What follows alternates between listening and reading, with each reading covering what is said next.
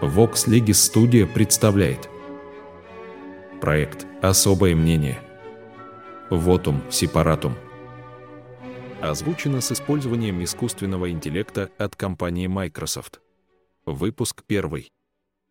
При вынесении постановления Конституционного суда РСФСР номер один П У от четырнадцатого января тысяча девятьсот девяносто второго года рассматривался вопрос о проверке конституционности указа Президента РСФСР от девятнадцатого декабря тысяча девятьсот девяносто первого года номер двести восемьдесят девять об образовании Министерства безопасности и внутренних дел РСФСР.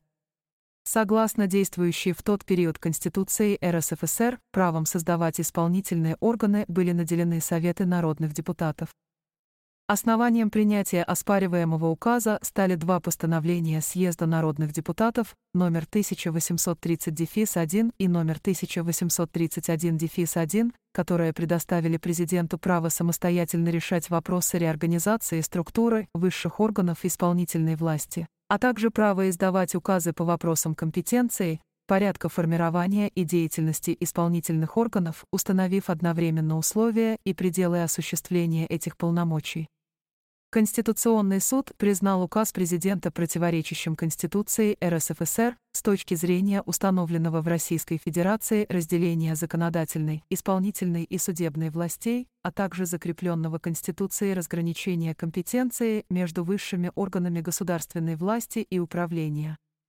Конституционный суд отдельно отметил, что разделение и взаимное сдерживание служб государственной безопасности и внутренних дел обеспечивает конституционный демократический строй и является одной из гарантий против узурпации власти. Судья Конституционного суда РСФСР Эрнест Михайлович Аметистов, не возражая против принятого решения, в особом мнении решил дополнить аргументацию Конституционного суда. Особое мнение судьи Конституционного суда РСФСР Эрнеста Михайловича Аметистова. Единственным правовым основанием полномочий президента РСФСР по созданию и ликвидации министерств являются постановления Съезда народных депутатов РСФСР от первого ноября тысяча девятьсот девяносто первого года номер тысяча восемьсот тридцать один об организации исполнительной власти в период проведения радикальной экономической реформы и номер тысяча восемьсот тридцать один один о правовом обеспечении экономической реформы. Постановлением номер тысяча восемьсот тридцать один Съезд народных депутатов делегировал президенту право для обеспечения стабильности системы органов государственной власти и управления в РСФСР в период проведения радикальной экономической реформы до принятия закона о Совете министров РСФСР самостоятельно решать вопросы реорганизации структуры высших органов исполнительной власти, пункт два. Тем самым было подтверждено, что это право в принципе принадлежит законодателю, и президент может им пользоваться лишь временно, в связи с особыми обстоятельствами экономической реформы. Постановление тысяча восемьсот тридцать один один, принятое вслед за постановлением тысяча восемьсот тридцать один, еще более сузила вышеупомянутые полномочия президента. Согласно этому постановлению, проекты указов президента по вопросам порядка формирования и деятельности исполнительных органов, издаваемые в целях оперативного регулирования хода экономической реформы и находящиеся в противоречии с действующими законами РСФСР, представляются президентом в Верховный Совет, а в период между сессиями — Президиум Верховного Совета. Пункт три. Тем самым Съезд народных депутатов прямо ограничил сферу самостоятельного решения президентом вопросов реорганизации структуры высших органов исполнительной власти лишь теми случаями, когда проекты указов о такой реорганизации не противоречат действующим законам РСФСР. Вышеуказанные постановления Съезда народных депутатов не вносят изменений в Конституцию и, следовательно, не ограничивают установленную Конституцией компетенцию Съезда народных депутатов и Верховного Совета по изданию законов. Более того, постановление тысяча восемьсот тридцать один один прямо направлено на соблюдение требований статьи сто двадцать один точка восемь Конституции, согласно которым указы президента не могут противоречить Конституции и законам РСФСР.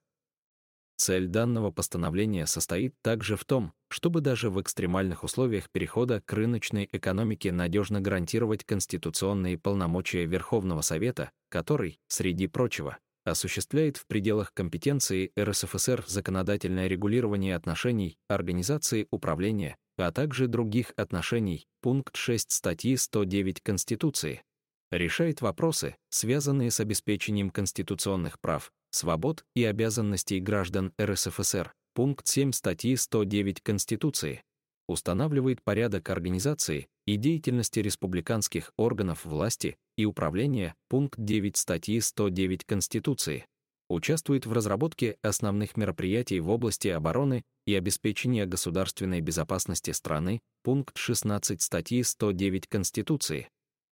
Именно эти полномочия Верховного Совета, наряду с другими его полномочиями, закрепленными в той же статье Конституции, обеспечивают установленное в Российской Федерации разделение законодательной, исполнительной и судебной властей и разграничение компетенции между высшими органами власти и управления. Анализ содержания указа президента номер двести восемьдесят девять, а также тех практических задач, которые он призван был решать, позволяет прийти к выводу, что данный указ был принят на основании и в целях, предусмотренных постановлениями Съезда народных депутатов, то есть для обеспечения стабильности системы органов государственной власти и управления в период радикальной экономической реформы и способствования оперативному регулированию хода этой реформы. Такой вывод был подтвержден в ходе заседания Конституционного суда как представителем президента, так и рядом представленных заключений экспертов, свидетельских показаний и документов. Вместе с тем приходится констатировать, что указ президента номер двести восемьдесят девять противоречит ряду законов эр эс эф эс эр. Само создание посредством указа могущественного суперминистерства противоречит пункту второму постановления Верховного Совета от восемнадцатого апреля тысяча девятьсот девяносто первого года номер тысяча двадцать семь дефис один о порядке введения в действие закона эр эс эф эс эр о милиции, который предусматривает разукрупнение эм вэ дэ эр эс эф эс эр и передачу многих его полномочий в ведение других органов.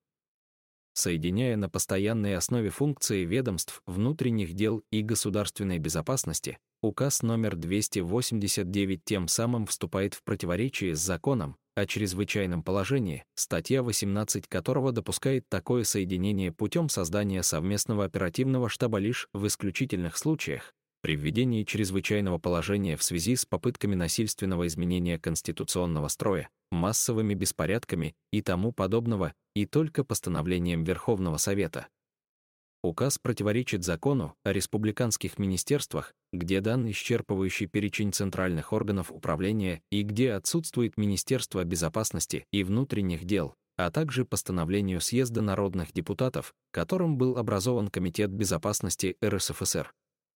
Не соответствует указ номер двести восемьдесят девять и положениям постановления Верховного Совета от восемнадцатого декабря тысяча девятьсот девяносто первого года, концептуально закрепившего при одобрении в первом чтении закона о безопасности невозможность совмещения в одном органе государственного управления функций обеспечения государственной безопасности с функциями обеспечения общественной безопасности. Сохраняя в создаваемом Объединенном Министерстве безопасности и внутренних дел функцию следствия, указ тем самым не соответствует постановлению Верховного Совета от двадцать четвёртого октября тысяча девятьсот девяносто первого года, которым одобрена концепция судебной реформы, предусматривающая необходимость отделения оперативно-розыскных служб от следственного аппарата и организационного выделения следственного аппарата из структур прокуратуры, эм вэ дэ и Агентства федеральной безопасности, ка гэ бэ. Вследствие всего сказанного выше, указ президента номер двести восемьдесят девять определенно относится к категории указов, находящихся в противоречии с действующими законами эр эс эф эс эр по смыслу постановления Съезда народных депутатов о правовом обеспечении экономической реформы и, следовательно, его проект подлежал непременному представлению в Верховный Совет, а в период между сессиями — в Президиум Верховного Совета. Это требование постановления, однако, не было выполнено, в результате чего были нарушены не только данное постановление Съезда народных депутатов, но и вышеупомянутые нормы Конституции эр эс эф эс эр, применение которых гарантируется указанным постановлением. Таким образом, указ президента номер двести восемьдесят девять был принят с нарушением статьи сто двадцать один точка восемь Конституции, призванной обеспечивать соответствие указов президента Конституции эр эс эф эс эр а также с нарушением пунктов шесть, семь, девять, шестнадцать статьи сто девятой Конституции, которые, соответственно, гарантируют осуществление компетенций Верховного Совета в законодательном регулировании организации, управления и других отношений, решении вопросов, связанных с обеспечением конституционных прав и свобод граждан эр эс эф эс эр, установлении порядка организации и деятельности республиканских, местных органов государственной власти и управления, участие в разработке основных мероприятий в области обороны и обеспечения государственной безопасности страны. Все вышеизложенное позволяет признать указ президента номер двести восемьдесят девять об образовании Министерства безопасности и внутренних дел эр эс эф эс эр несоответствующим Конституции эр эс эф эс эр с точки зрения установленного в Российской Федерации разделения законодательной, исполнительной и судебной властей, а также закрепленного Конституцией разграничения компетенции между высшими органами государственной власти и управления эр эс эф эс эр,